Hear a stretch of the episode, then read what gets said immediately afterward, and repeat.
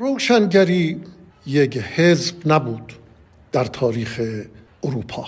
هرچند که به نحو شبکه‌ای پیش می‌رفت ولی حزب نبود. به سراحت می‌خوام ارز کنم حتی یک مکتب هم نبود. چون حکیمان و فلاسفه روشنگری یک دست آموزه های مشترک نداشتند. به نظر من می‌توانیم ما آن را یک جنبش بدانیم. روشنگران برنامه مشترک نداشتند. ولی مسیر مشترک داشتند ایمانوئل کانت فیلسوف نامدار آلمانی در 1784 در یکی از یادداشتهاش از خودش یک سوال می‌کنه و خودش پاسخ میگه. سوالش اجمالش اینه آیا من در عصری روشن شده زندگی می‌کنم؟ در عصری روشن زندگی می‌کنم؟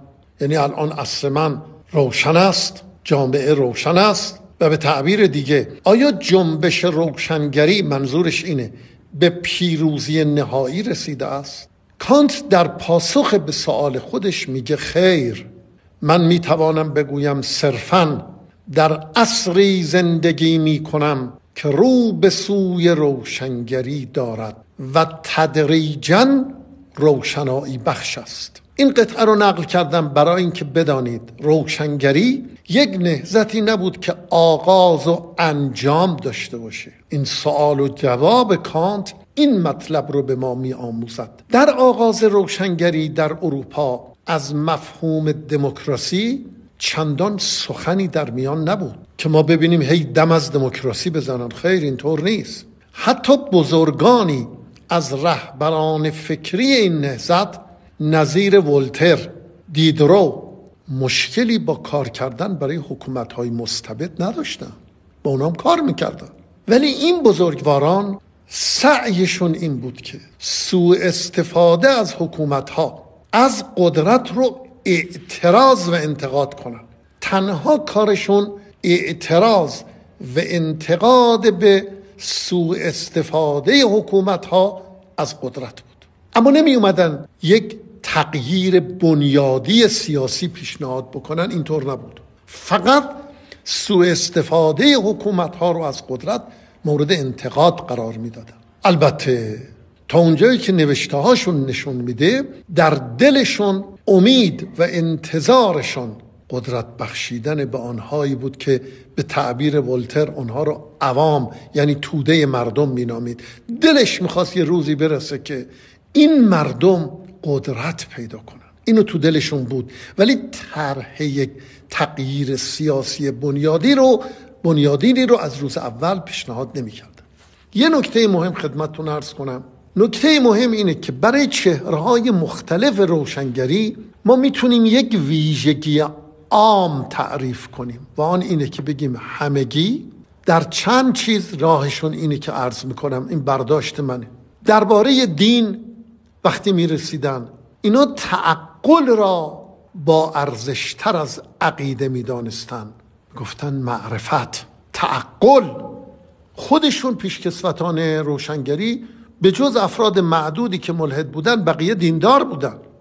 اما در اکثر نقاط اروپا اینا در یک چیز متحد بودن و اون مخالفت با قدرت روحانیت بود. اینها یک تئوری داشتن می‌گفتن گوناگونی فرقه های دینی دلیلی برای تسامح تولرنس و رواداری دینی است.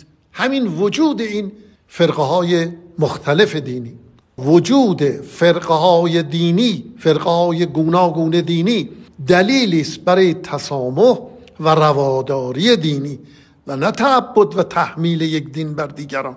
اینها معتقد بودند که قدرت سیاسی روحانیت هم به ضرر دین است و هم به ضرر زندگی مردم. انقلابیون فرانسه پس از پیروزی خودشون یک کار عجیبی کردن.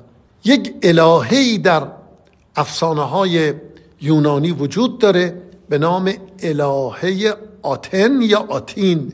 نام شهر آتن مرکز یونان رو هم از این نام اتخاذ کرده الهه چی بود این؟ الهه خرد. الهه آتن الهه خرد و عقل بود. نام شهرشون رو گذاشتن نام الهه خرد. این تاریخ رو بعضی لحظه پیروزی نهضت روشنگری می‌دونن. اینا وقتی که در انقلابیون فرانسه در کلیسای نوتردام وقتی پیروز شدن در کلیسای نوتردام الهه یعنی سمبل خرد و عقل رو بر تخت نشوندن ادهی میگن این لحظه لحظه پیروزی نهضت روشنگری است. و از اون به بعد البته عده خدا باور طبیعی بودن. یعنی معتقد بودن که با کمک استدلال میشه به وجود خدای آفریننده رسید.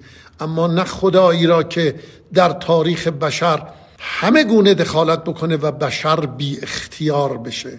نه خدایی که تنها نماینده او و تنها مفسر متون مقدسی که خدا در اون پیام رسانده است مفسرش تنها روحانیته این چنین خدا رو قبول نداشتن.